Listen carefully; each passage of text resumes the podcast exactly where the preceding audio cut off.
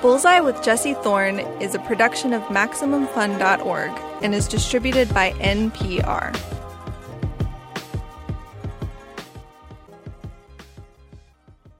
It's Bullseye. I'm Jesse Thorne. Are you married?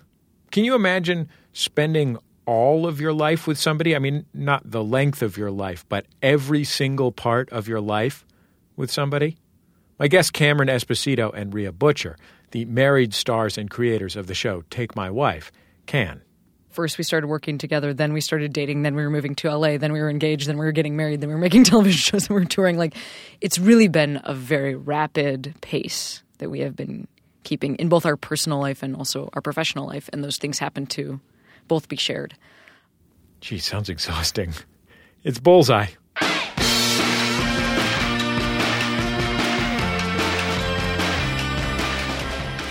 Coming up, I'll talk to Cameron Esposito and Rhea Butcher. Their show, Take My Wife, came out on Seeso in August. They created the show, they star in it, they're the executive producers, and they wrote a bunch of the episodes. It's a ton of work, but Cameron says that it's worth sharing their lives. Being queer in this country has changed so dramatically during the time that I've been doing this job. And I really feel like a part of that is people being out and talking positively about their lives. We'll talk about what can happen if you're editing a show that stars someone you're in love with, and why, as the show's creators, they've decided to take on some pretty tough topics, like male comedians' fascination with jokes about sexual assault. It's always male comic versus female audience member or female blogger or whatever it is. And so we just wanted to be female comics talking about it. Plus, comedian and Curb Your Enthusiasm co star Jeff Garlin tells us about the craziest day of his entire career. And I'll tell you about a movie that lacks ambition in the absolute best way possible. That's all coming up on Bullseye. Let's go.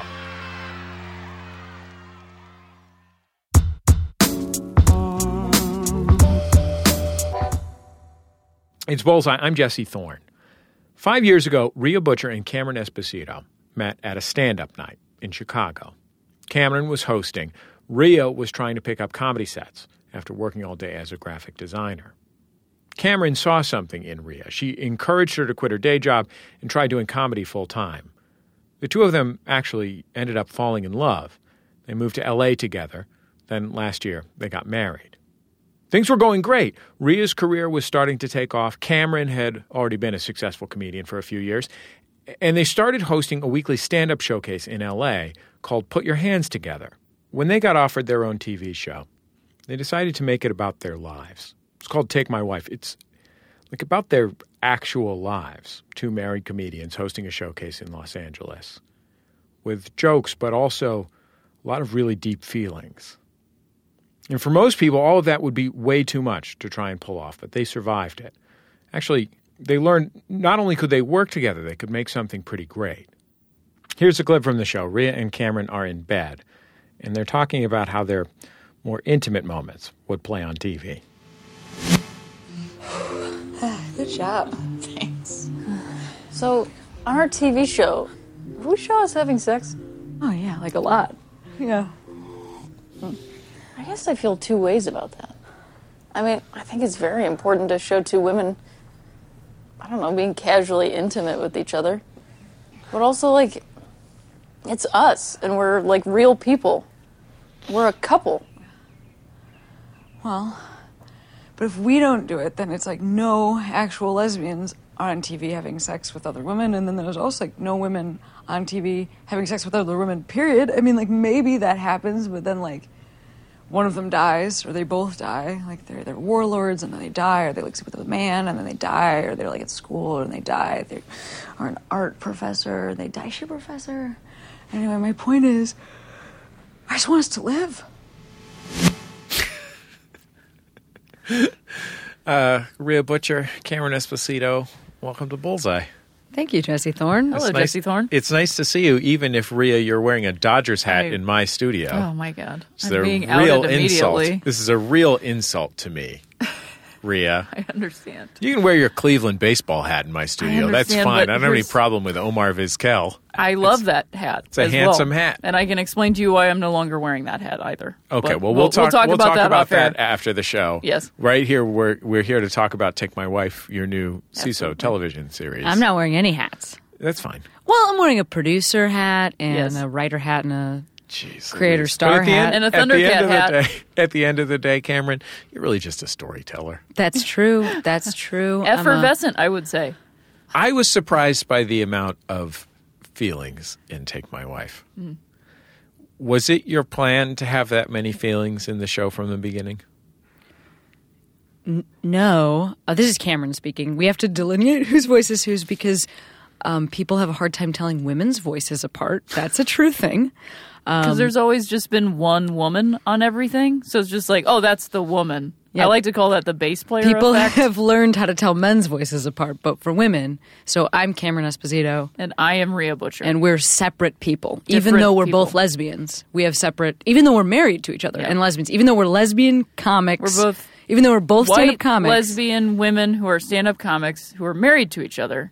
Somehow we're separate people. somehow we still exist both in the same universe. Um, now, we didn't really think this show would have this many feelings. We really thought we were making a stand up show. When we first sold a show to Seeso, it was a, a live stand up show um, hosted by Rhea and I, which This- is very similar to a show we do here in Los Angeles. Yeah, the two of you host a show called Put Your Hands Together here in Los Angeles and, and have done so together for, for years now.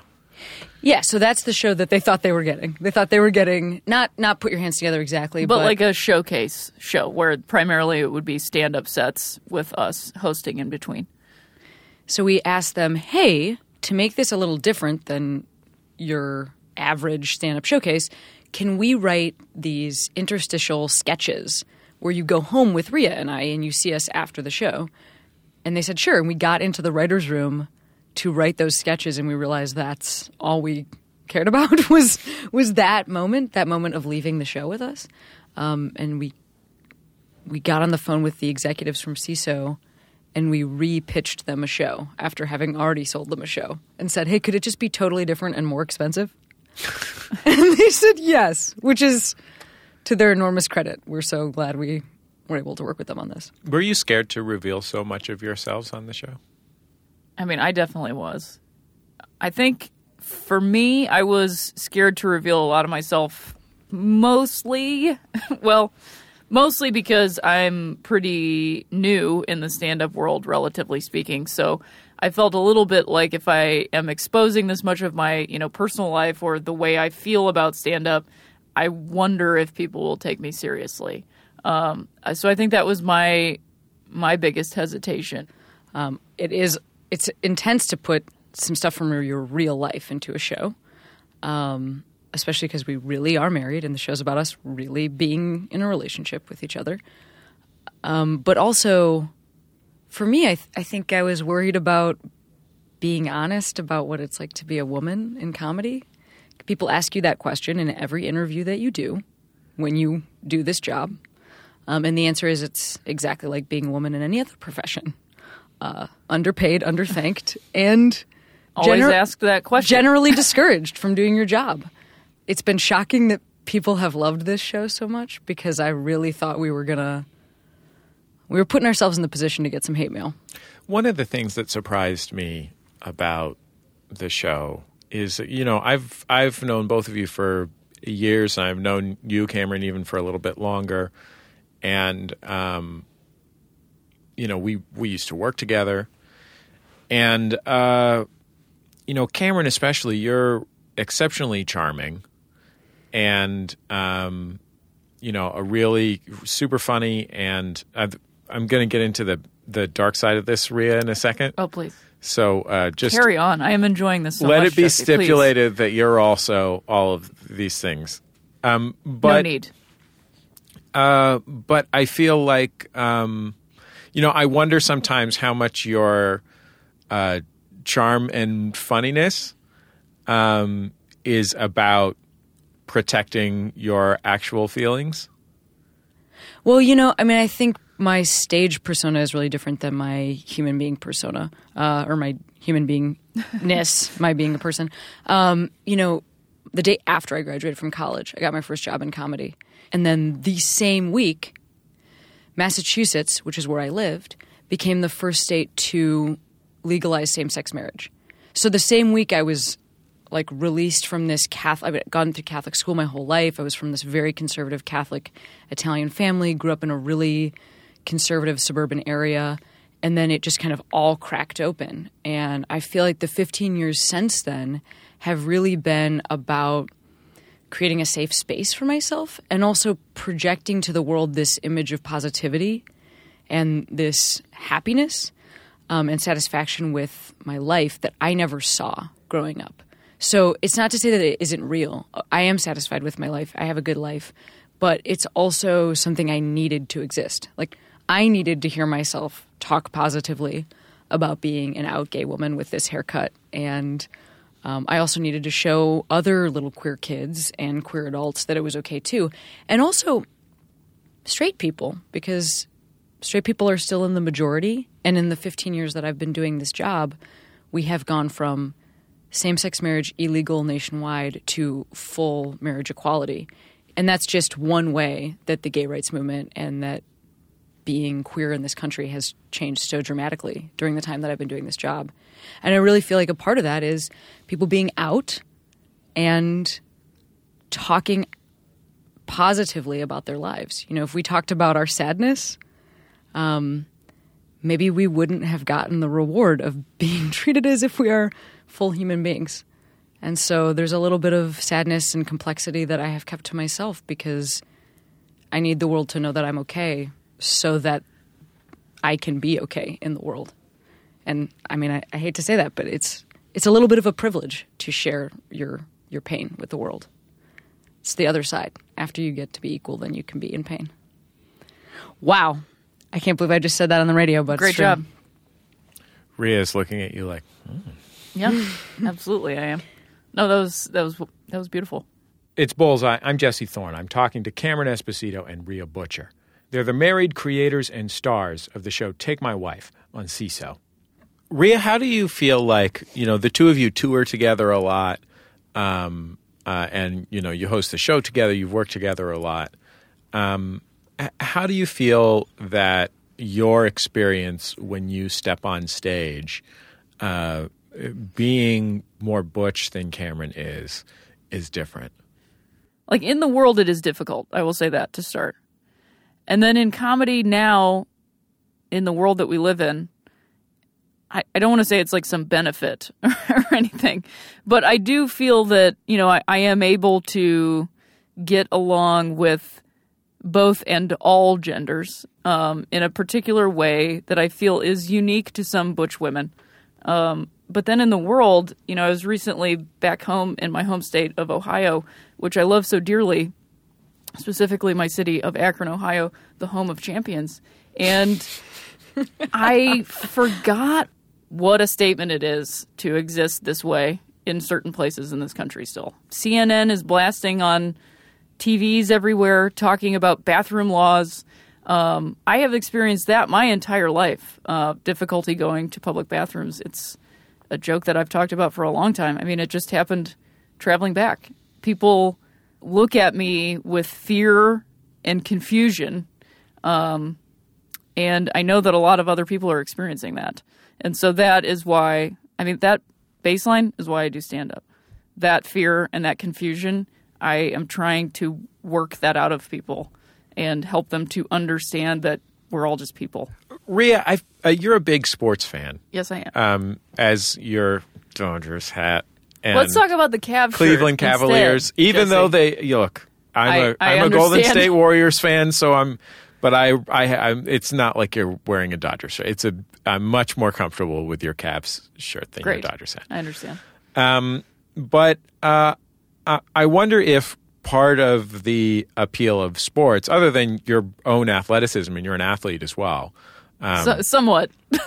yeah, well, I mean, you, you play you you play baseball, which uh, uh, like I I tried to play some sports in my 30s, and I was like five minutes in, I was like, oh no, I, I can't do this anymore. yeah. Um, uh, but you play baseball, and you you were once upon a time a professional skateboarder. Yes. Um, and uh, uh, but I, I wonder if part of the appeal of sports for you, and I mention this because it is partly for me, is that sports is an easy point. Uh, it's a very easy cultural meeting point, um, and it's something that women often, you know, uh, ask men about and wonder, like, how can you just talk about sports? Um, but like I think if you're and and people and dudes who aren't into sports have, have asked me this question, Yes. like how can you just talk about sports? And sports is a wonderful thing that both matters completely and doesn't matter at all. That that is a meeting point. Absolutely. I mean, it's a it's a language. I think what you're talking about is a shared language of experience um, in different levels and experience for those people because there are so many people that are sports fans that don't play sports at all, but you can still talk about sports together. And then there are people that do play sports and don't really follow sports, but you can still talk about sports together. We are on opposing ends of the NBA finals, but we can still have a conversation about it. Um, and just that I have talked to so many people about the Cleveland Cavaliers winning the NBA Finals this year. And there are so many people that have been like, well, I mean, I'm just like, I'm a huge Steph Curry fan, or I'm a huge, I was pulling for Golden State, but you know what? I'm happy for you guys. I think sometimes of the part of the Big Lebowski where uh, Walter says, "This is bowling. This is not 'Nam. There are rules." Right?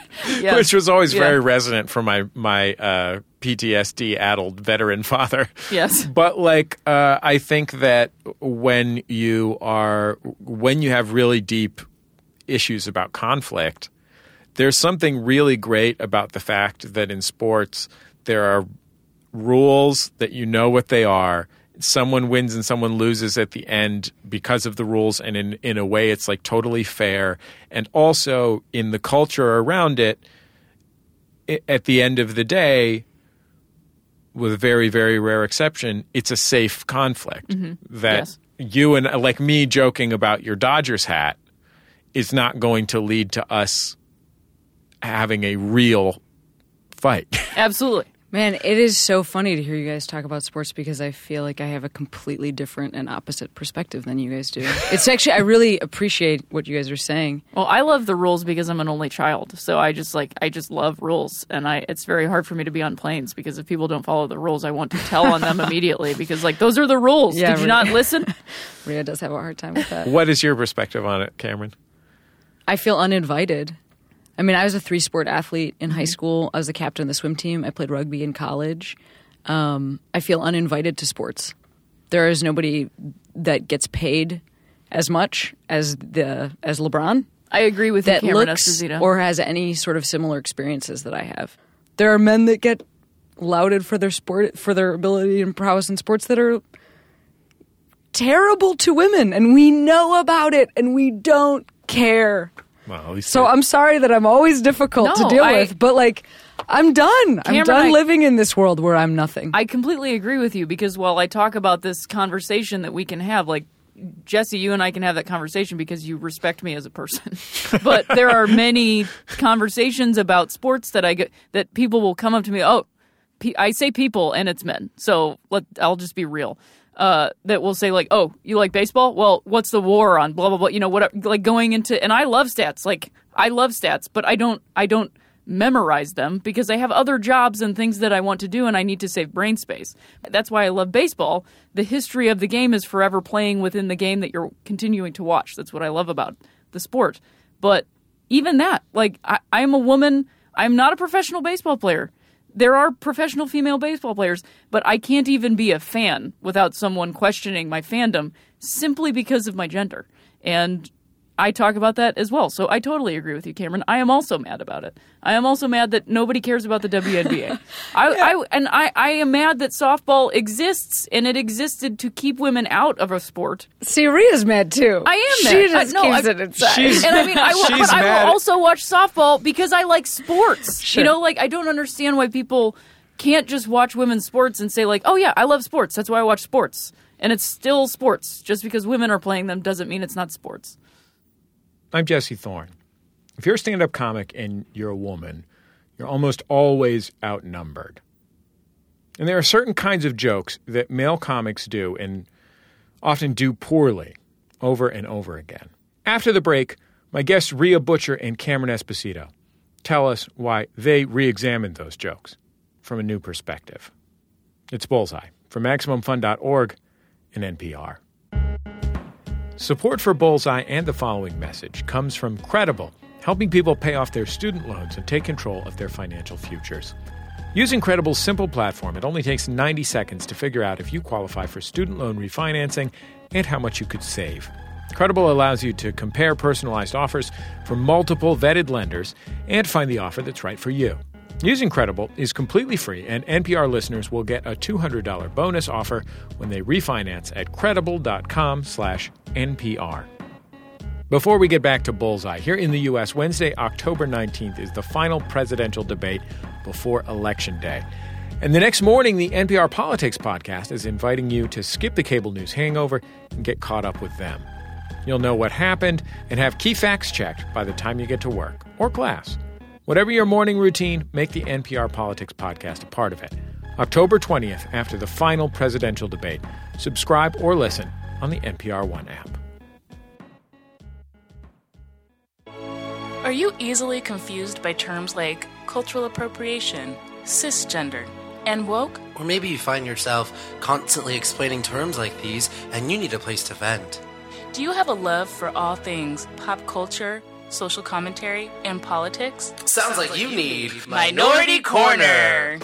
where you can learn, laugh, and play. Sounds like Blue's Clues. Only it's more black, gay, and ladylike. James and Aneke will happily administer your weekly dose each and every Friday. You can listen on Maximum Fun or wherever you get your podcasts. Minority Korner. With the K. Because the C was taken. It's Bullseye. I'm Jesse Thorne. I'm talking to comedians Cameron Esposito and Rhea Butcher. Their show Take My Wife is out now on Seeso. I want to play a clip from Take My Wife, which is my, my guests, uh, Rhea Butcher and Cameron Esposito's new show. Um, and I think this speaks to the way that you have um, uh, that you've addressed these things that you're really mad about in a really elegant way in the show. Um, and I think probably in your lives too, at least as I've known you. Um, so this this is uh, this episode. One of the one of the threads that runs through it is um, is a kind of casual misogyny in comedy and especially rape jokes. Um, and obviously, we're we're going to talk about rape jokes if that's a concern. But um, I, I want to play a clip. So basically, you guys are backstage at uh, your comedy show. Uh, a comic does a rape joke on stage that um, is about sexual assault. It isn't necessarily.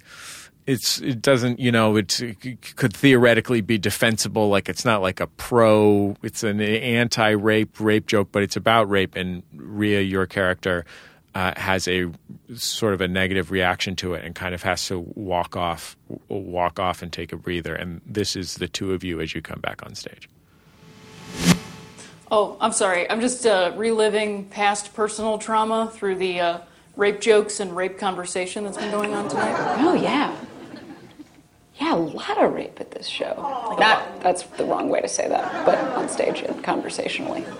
Why is it that the only dudes that will talk about rape are dude comics? And then it's just like all the time. All the time.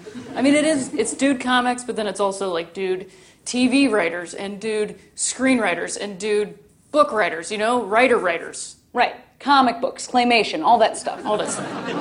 I think it's because rape is entertainment. Yeah, I mean, what would female characters be doing if they weren't getting raped? Oh, um Wait. Marrying a man. Mm-hmm. Or having a baby. Yes. Or she marries a woman, then she cheats on the woman with a man, gets pregnant, has that baby, kisses a woman, dies. Those are the stories. Those are all woman things. Oh, but you know what is not? Just a woman thing? Rape. Oh, yeah.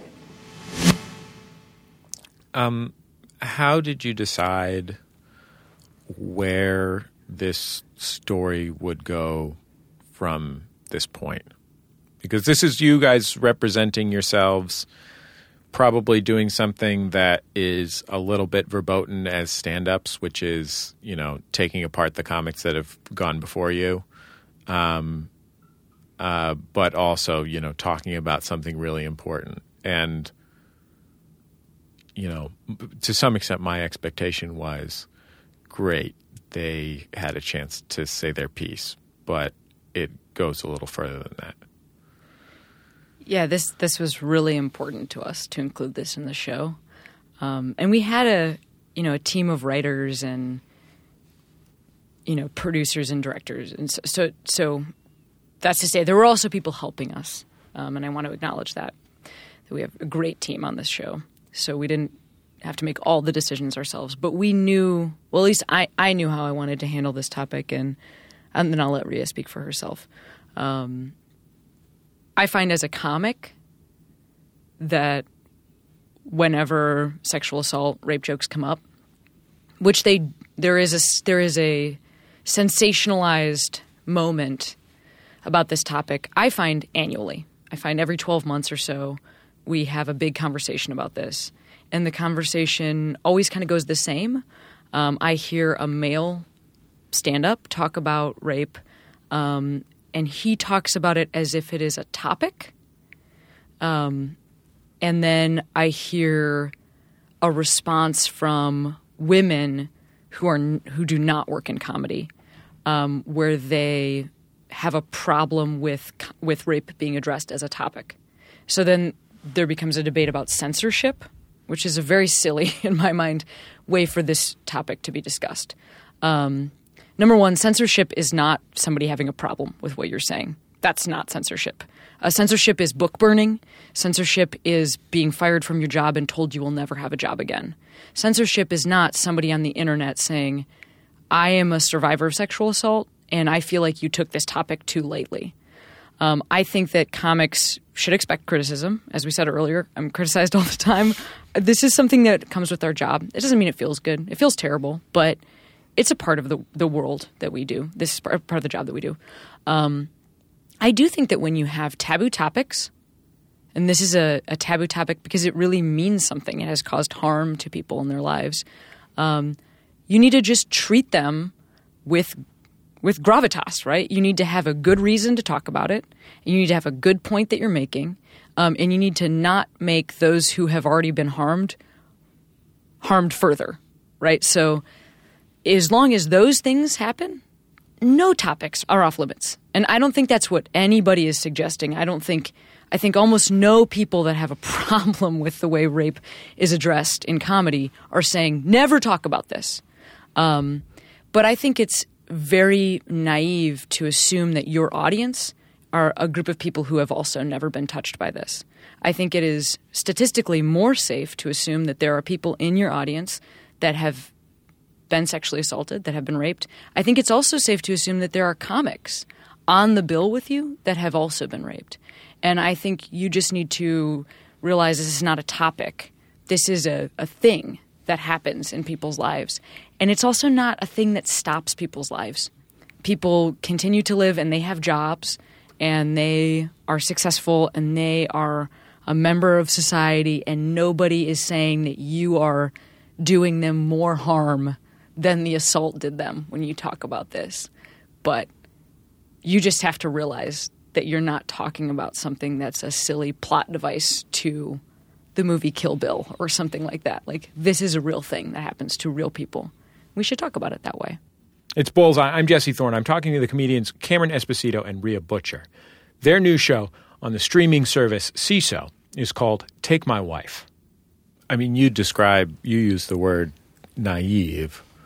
um, you know, I can say as a guy that, um, you know, what you're describing as naivete is, you know, a function of male privilege that, you know, very well meaning people like me um, could simply not have been asked by society to consider the experiences of people who are different from them. And so just not in the same way you might you might make a joke oh i'm going to kill that person because you don't have the expectation that someone around you has genuine trauma about that uh, you, someone might make the same joke about sexual assault simply because they haven't been asked by the culture to consider the perspective of others and realize that, as you said, probably a significant number of people present have been actually traumatized by that actual thing. Yeah, I think the reason I said naive instead of, and first of all, yes, completely. The- I probably, Agreed. I'm guessing the reason you said naive is because the minute you say privilege in a conversation, then people start throwing internet firebombs at you. Yes. Start I mean, trying to find pic- naked pictures of you on your phone to post on the web and stuff. Yeah, Which is interesting it's that- because it seems as though um, the word privilege might be a trigger word to those who experience privilege and think that trigger words are lame That's and. The- censorship. the- so the it good kind of news- seems like it all just comes around again, and we might Yeah, that's be experiencing similar things. The good news is that a great part of my male male privilege and white privilege is that I get to say the word privilege Yes, you do. without people attacking me that much. Yes. I'm so proud of you. So- and, and you can for also joke about Well, it too, which yeah. is great. I, I do want to say that an- another reason to to use that word naive is um, at this point if you are let's say you and and let's just let's just use um, male and female because statistically more women are affected by this um, not because But it is still important that men are. Yeah Yeah. Right. Not, not I'm be, just adding right, on to- Right. Yes. Not because this is only something that affects one type of person, and also not because like gender and sex are finite. Like everything is on a spectrum, and people have experienced a lot of different things. A lot of different types of people. But let's just say that um, at this point, if you are a man, this is probably something that you have heard. At this point, today in 2016, today that you're listening to this story on the radio, you have probably heard women say, um, "We are affected by this in a way you can't understand. You, we are worried about this every day." Um, we no longer live in a world where men are not told this. I feel like in the you know 50s, 60s, 70s, 80s, when I was growing up, this is not something I remember hearing in. You know, I didn't really have traditional sex ed because um, I went to a school where abstinence only education was taught. But now, thanks to the internet, thanks to Bill Cosby, you know, this is something that we're talking about. So at this point, um, I would actually say it's m- maybe it's more than naivete. It's um, you're being deliberately obtuse because people are telling you, women are telling you, this is something that we experience. This is real, and uh, so you're you're actually choosing not to listen to that person. The thing And I would also say that this actually relates back to our your first conversation, Cameron, which is it is more of like just shut up about it. I don't want to hear about this. I don't want to hear about your experience, and let's not talk about it. And then the only way that it does become talked spoken about is through, um, you know, typically men telling these jokes, sort of naive jokes. And then, so for me, this episode, us talking about it, ultimately my goal was to have women talking about it and not just women but women who are stand-up comics talking about it um, because it's never that like you were saying earlier it's it's always male comic versus female audience member or female blogger or whatever it is Yeah. and so we just wanted to be female comics talking about it f- and I mean, also, you know, and I'm not gonna. I don't want to. I don't want to spend more um, than this on this, more than just saying this on this particular interview. Um, but also, women, um, and I'll speak for myself, a person who has been affected by this. This is something that's that has happened in my life, and so like I am on a show with you.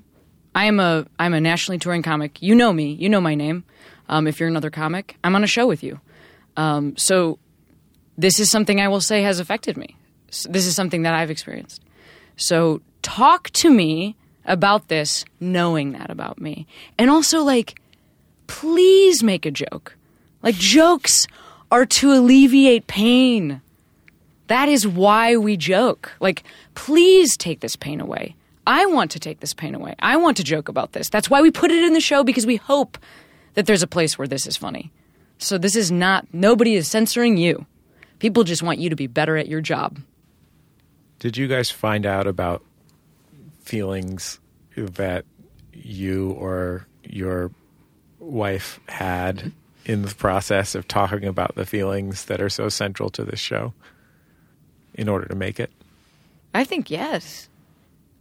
Do you feel like you learned about me making this show? Oh yeah, I mean, uh, yes, I did learn about you. Yes, I think I learned that we really, really respect each other, like like so much. Um, that's something I I didn't even realize how much I respected you and wanted to work with you. Because since we met, we've just been on this very fast treadmill of like first we started working together, then we started dating, then we were moving to LA, then we were engaged, then we were getting married, then we were making television shows and we were touring. Like it's really been a very rapid pace that we have been keeping in both our personal life and also our professional life, and those things happen to both be shared. I'm Jesse Thorne. Imagine you were editing a TV show, and the star of that TV show was somebody you were completely head over heels for. My guest Cameron Esposito found herself in that position during the making of her show Take My Wife. The co creator of the show and the other star is her wife, Rhea Butcher. They're totally in love. So she'll tell me how that went when we come back in just a second. It's Bullseye from MaximumFun.org and NPR. If you ever wondered what podcasts should I listen to, The Big Listen is ready to help. On NPR's newest podcast, host Lauren Ober introduces you to podcasts you might have never heard of and gives you the inside scoop on shows you already love, like the one you're listening to right now. When you want something new, find The Big Listen on the NPR One app and npr.org slash podcasts. I'm Allegra Ringo. And I'm Renee Colvert, and we host a podcast called Can I Pet Your Dog? Renee, can I tell you about a dog I met this week? Uh, I wish that you would. In turn, though, can I tell you about a dog hero? May I tell you about a dog breed in a segment I like to call Mutt Minute? I would love that. Could we maybe talk about some dog tech? Could we have some cool guests on, like Lin Manuel Miranda, Nicole Byer, and Ann Wheaton? I mean, yeah, absolutely. I'm in. You're on board. What do you say we uh, we do all of this and put it into a podcast? Yeah, okay. You think? all right. Uh, should we call it like I don't know? Can I pet your dog? Sure. All right. Uh, what do you What do you say we put it on every Tuesday on Maximum Fun or on iTunes? Sounds good to me. Meeting's over. It's Bullseye. I'm Jesse Thorne. My guests are comedians Rhea Butcher and Cameron Esposito. They're the stars and creators of Take My Wife, which is out now on the streaming service Seeso. Rhea, were you surprised when the show turned out to be? Um, and I think you know, the show's about both of you and about your relationship, but uh, I think that if there's a protagonist of the show, it's you, Rhea. Hmm. Um, maybe that's just because it's a little more interesting to watch somebody try and decide whether to quit their job to do comedy or whatever. Sure. Um, But yeah. were you surprised by that? for sure. Um, for so many reasons. I mean, I, I'm I'm very new to this, and maybe that's what people related to is that uh, you're kind of new to a lot of things all the time, and maybe that's what I've realized in making the show is that you don't ever really figure it out. You're just always figuring it out, you know, and decisions that you make. And Cameron is a big part in my realization of this. Um, that there's there's not really mistakes there's decisions and you can learn from them or you can wallow in them and that is the choice that you actually have to make in life there's like those two roads you can either believe that you're making decisions and sometimes you maybe make the wrong one but as long as you're not intentionally hurting anyone or trying to be a villain a 100% villain um, you are just living your life and you're just trying to figure out your life. Um, because a lot of what's in the show, uh, my indecision to quit my job, um, is really a, a combination of indecision that I spent like most of my 20s in, um, trying to figure out just financially because I was on my own um, as an adult trying to get an education and trying to move forward in the world. Um, so making the decision to quit a job that was stable, that was paying just enough, and that gave me insurance that was just enough, but kept me from living a life that I wanted to live in any way.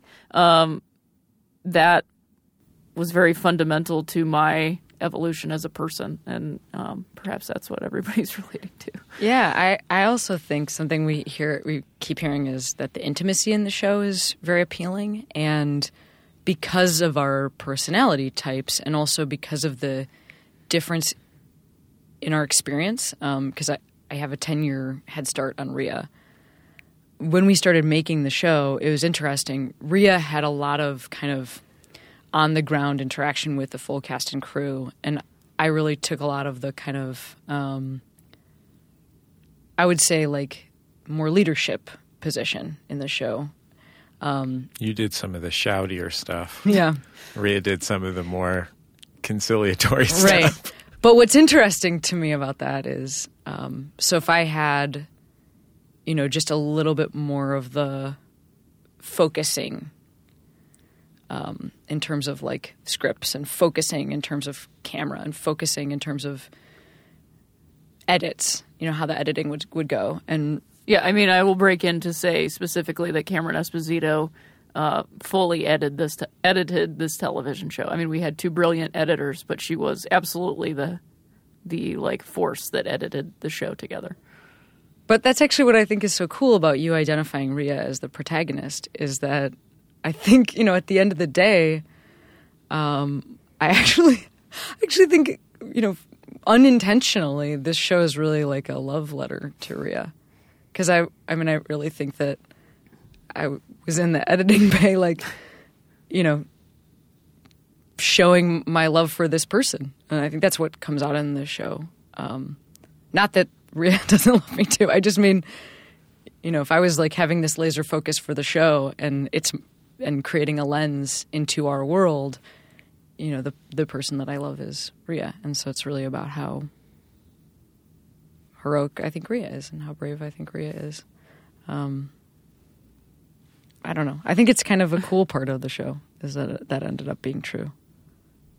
Yeah, silly, mushy stuff. That's the feelings, Jesse. There they are. Yeah. We're having them right now. Is like taking every ounce of my being not to just make some dumb joke so I don't start crying. Yeah. I also don't mean to be taking that's not me taking credit for the show. So many people worked on this show. I just mean I happen to my strength is the lens, Rhea's strength is the like making The the, high, machine. the high fives that I get. yeah, Rhea's like the machine and I'm the lens or whatever. So then the lens of the show is is really my lens and it's on Rhea. Well, Cameron and Rhea, I'm I'm so grateful that you took the time to come in. I'm I'm so grateful for your lovely show. I'm uh, uh, if if uh, if I can say, I'm just so proud of my pals for making such a lovely show. So, um, uh, thanks so much. Well, I mean, as a long time I mean, we're long time friends. That's really wonderful that any of us made anything. How did we do any of this? How did we do any of this? How did we get here? Where are we? I forget where. How I'm did at. we get any of this? How do we get any of this? No, thank you, Jesse. Working hard every day. Thank you so much for having us. Cameron Esposito and Rhea Butcher's uh, television program is called Take My Wife. You can find it on Seeso, which you can get on the web uh, through apps for your television or uh, various player devices or as an add on for Amazon Prime.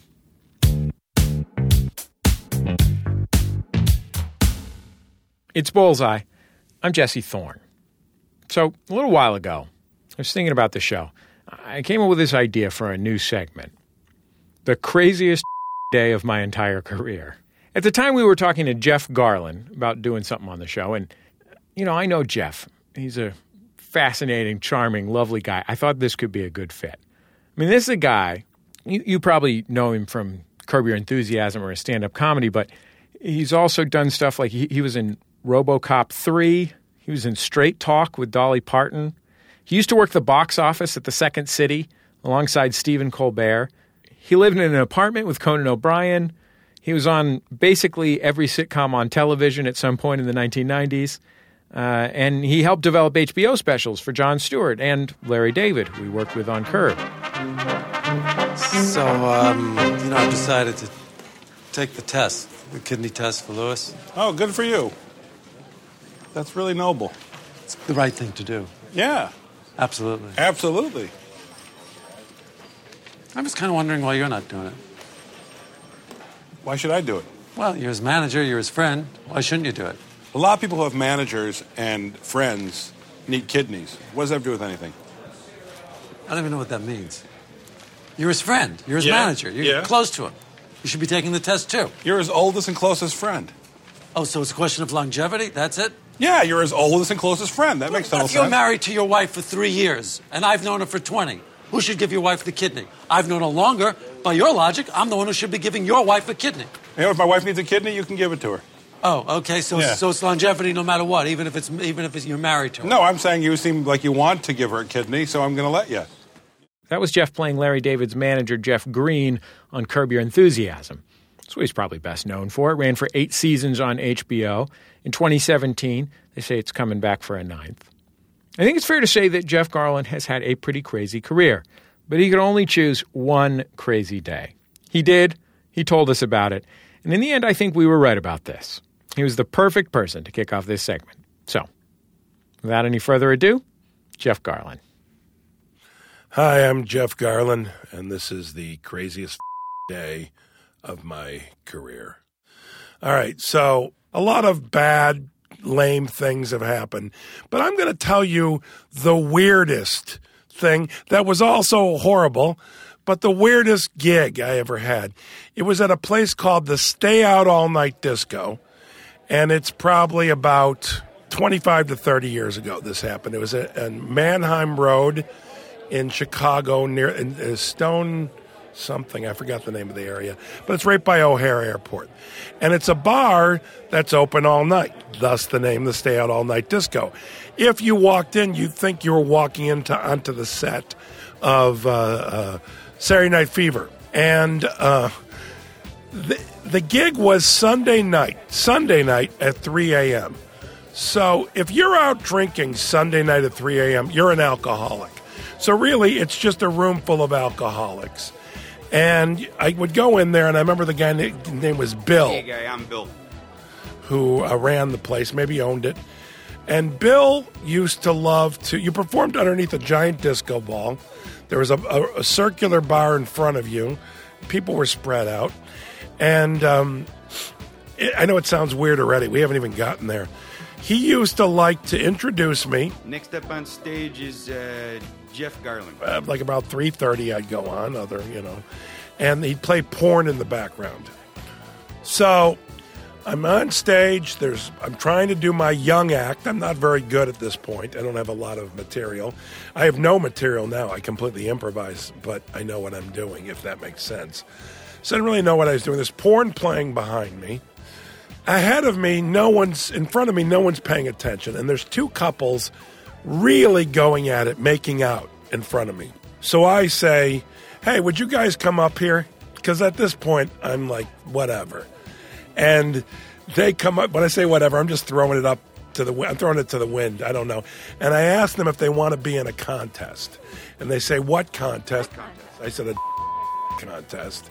You guys want to and whoever wins you know it's going to be exciting and I never told them a prize, and they both agreed. So the, the porn's playing behind me. I go back into my act, which has nothing to do with any of this content wise. At this point, I hear a man yelling, I'm gonna kill you! I'm gonna kill you! And I think, who's he gonna kill? Well, he's running towards me. And he's running towards me while holding a giant rubber I mean, the size of a baseball bat, and he's swinging it like Thor. I, of course, start running. I can feel the wind on the back of my neck. The hairs are going up. I'm running around the bar. He's chasing me. Now, this is where it starts to get a little weird. a giant, when I say a giant bald man, grabs the guy with the rubber and goes, That'll, be, enough, of, that. And takes him and throws him out the club. It's, and by the way, it's the middle of winter, so it's freezing outside. He throws him out like a log and shuts the door. He comes over to me and he says, Are you okay? I say, Yeah, yeah a little freaked out, but yeah, I'm okay. So, a couple of things I want to take notice of right now. Who is this bald man? He told me his name is Chris. He said, but you might not, you might know me as King Kong Bundy. He was King Kong Bundy, who was a very famous in the late '80s, a professional wrestler. That's when this took place. From Atlantic City, New Jersey, weighing 458 pounds, King Kong Bundy. Also, the couples are still through this. Bill, the man who runs the place, who wears a tuxedo, I forgot to add that, with a red tie, said, Go back up there and finish your Go show. Go back and finish your set there, guy. I said, Finish my show? I gave these people more than there. So I went up and finished, and they were still. I said, and I, I left, and they were still. Uh, I mean, looking back, I guess I'm kind of glad it happened because it's just sort of this weird dreamlike memory. You know, that's one of the great things about my job is that I do what I love. I think the worst possible day that anyone could have on their job is if they're miserable at their job. And people are always saying, do what you do what you love. Do what you what makes you happy. Follow your your uh, fancy, you know. And I say no. Do what you're good at. If you do what you're good at, you're going to be successful. You're going to get raises. You're going to be so good at what you do that you're going to enjoy it. You're going to have to enjoy it. If you do what you love, see, I'm lucky because I think that I'm, well, think, I mean, I've been proven, I've been remotely successful, that I'm good at what I love. So that's where you people are lucky when you're good at what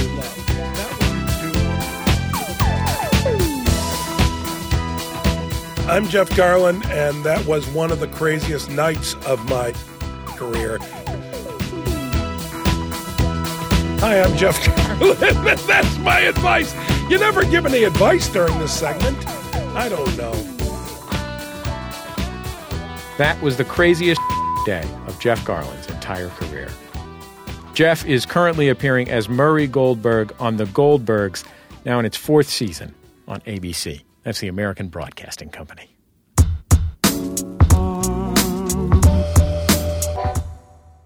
Every week, we like to close the show with a recommendation from me, Jesse. I'm the host of the show. We call it The Outshot.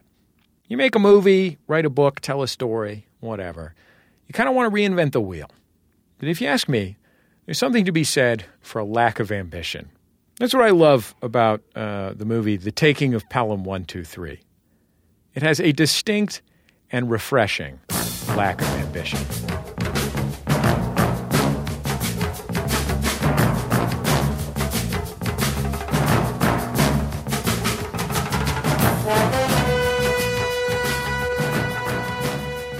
I want to be clear, I'm not talking here about the remake with John Travolta. I'm talking about the original from the 70s.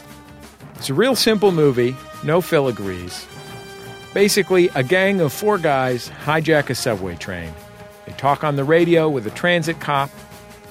There's no big action set pieces. There are basically no car chases. It's just a train hurtling down a track and at least one man who seems to have no problem with killing or dying. Hey, how am I supposed to see what you. Holy God, what do you want? I'm taking your train. You're taking my train?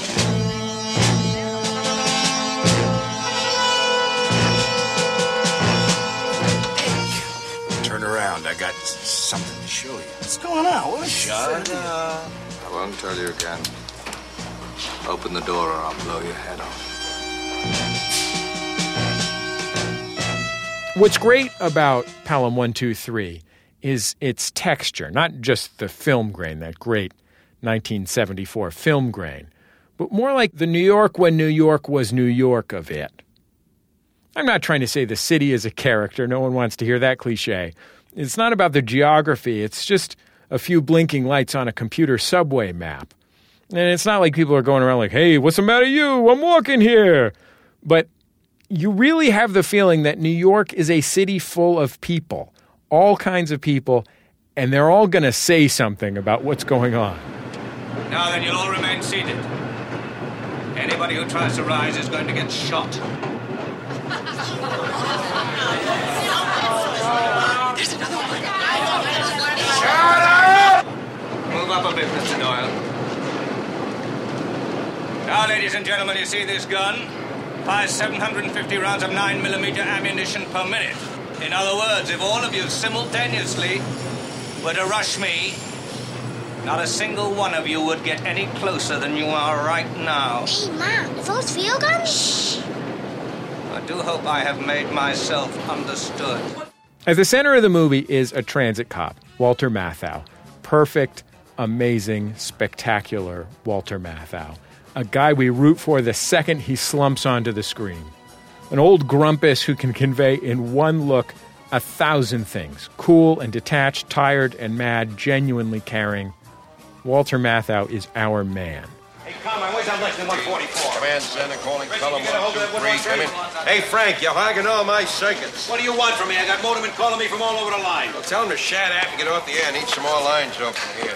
Well, I never thought I'd see the day when talking to murderers took priority over running a railroad. Get off it, will you, Frank? My only priority is saving the lives of these passengers. Screw the goddamn passion. What the hell they expect for their lousy 35 cents to live forever? Oh, you're beautiful.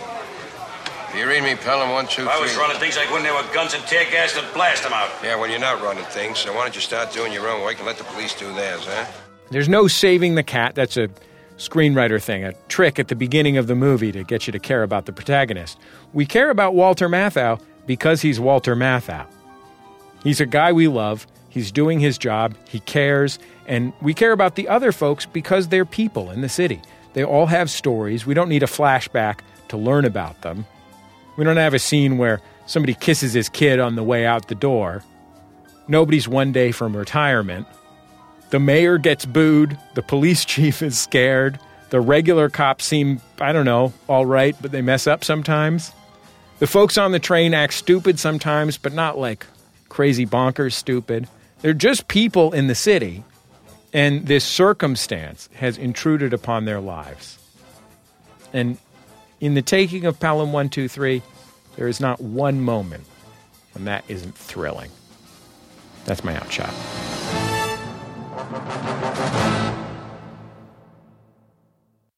That's the end of another episode of Bullseye, the show produced by Speaking Into Microphones. Get it?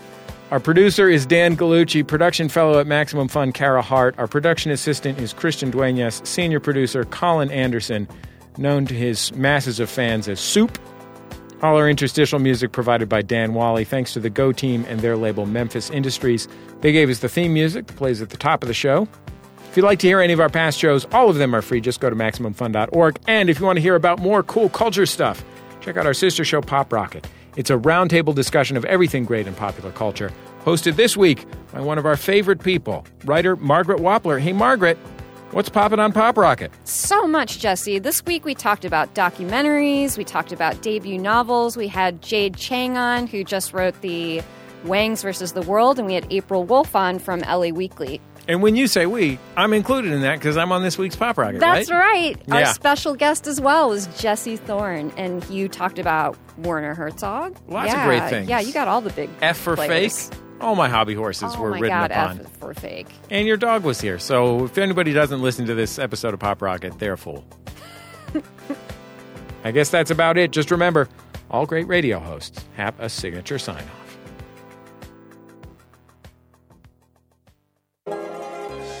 Bullseye with Jesse Thorne is a production of MaximumFun.org and is distributed by NPR.